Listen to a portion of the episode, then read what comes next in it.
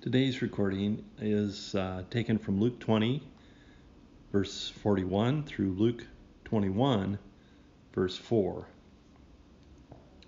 We begin at chapter 20, verse 41. Then he said to them, How can they say that the Messiah is David's son?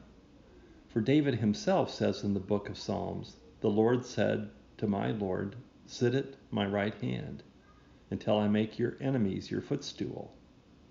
David thus calls him Lord. So how can he be his son?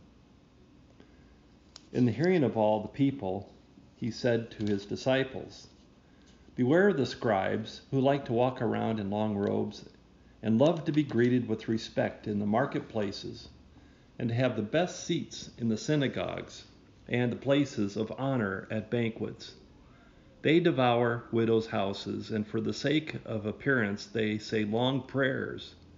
They will receive the greater condemnation. He looked up and saw rich people putting their gifts into the treasury. He also saw a poor widow put in two small copper coins. He said, Truly, I tell you, this poor widow has put in more than all of them, for all of them have contributed out of their abundance. But she, out of her poverty, has put in all that she had to live on. Our reading today appears to be a, a continuing uh, dialogue between Jesus and the religious leaders that he has been addressing. He be- continues this dialogue by asking them a question and follows that question with a warning. The question is a rhetorical question. Not intended to have them respond with an answer right away, but rather it's a question that pushes them to reflect on what he is asking about the Messiah. How could the Messiah be David's son? And is in essence what he is asking. What Jesus is alluding to is that David foresaw the resurrection of the Messiah. King David saw that coming. In 2 Samuel chapter 7, verse 12, we are reminded of what David was looking for.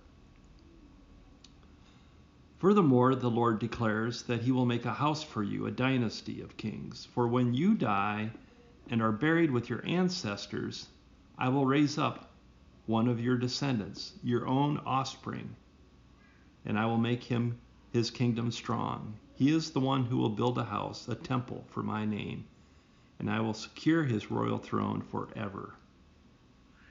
So what he is referring to is that that uh, that he has a future son who will die and then be raised up, be resurrected.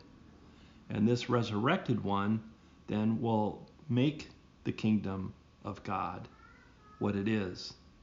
He is the one who will build this house, a temple, remember, a spiritual temple for my name. God does not rule, or um, let me restate this God's rule does not reflect or look like what we perceive as power. We perceive power in its raw political sense. We see that especially in the upcoming election that we are preparing for as a nation. But that's not the kind of rule that God promises.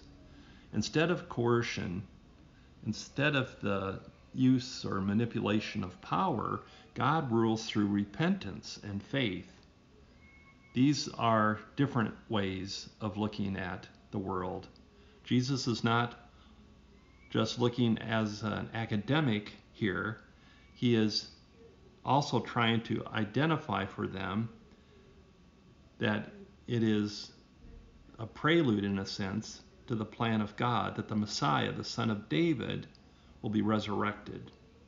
Even if these Sadducees don't believe in the resurrection, that is his point, is to get them to reflect upon the fact that King David was expecting the resurrection of the Son of God and that that is what Jesus himself will be doing. That is how God's kingdom will come into this world. Now, in front of everyone, Jesus then declares, Beware of the scribes. I think if Jesus had been a Twitter user, he would have been ruthless with the religious leaders of his day, pointing out their hypocrisy, saying one thing but doing another. The warning is a statement against hypocrisy. He talks about their long, beautiful clothing, their robes, respectful greetings, the best seats in the house, the house, the synagogues, and the banquets. Meanwhile, they are devouring widows' estates and saying long prayers to highlight their importance. Those who prey on the poor will receive greater condemnation, Jesus says. Now, in contrast to how the religious leaders prey on the poor, Jesus tells the story at the end here of a generous widow. She has put more into the temple treasury, these two small copper coins, pretty much worthless. She has put more into the temple treasury than all of these rich people who are putting in their gifts. Think about our coinage. What is the coin of the least value? The penny. And what is the penny made with? Copper. So she has given her two cents, but that's all she had to live on. They, these rich people, are putting in their gifts out of their abundance. The poor widow has given all that she has to live on. The widow compels us to ask the question What do I place my trust in? Do I place my trust in my wealth? Do I place, place my trust in my financial security? In my political ideology? Or do I place my trust in God? And when, if we place our trust in God, then it begins with a life of repentance and faith. May God bless your reflection upon this devotion today, and I pray that God will bless your day.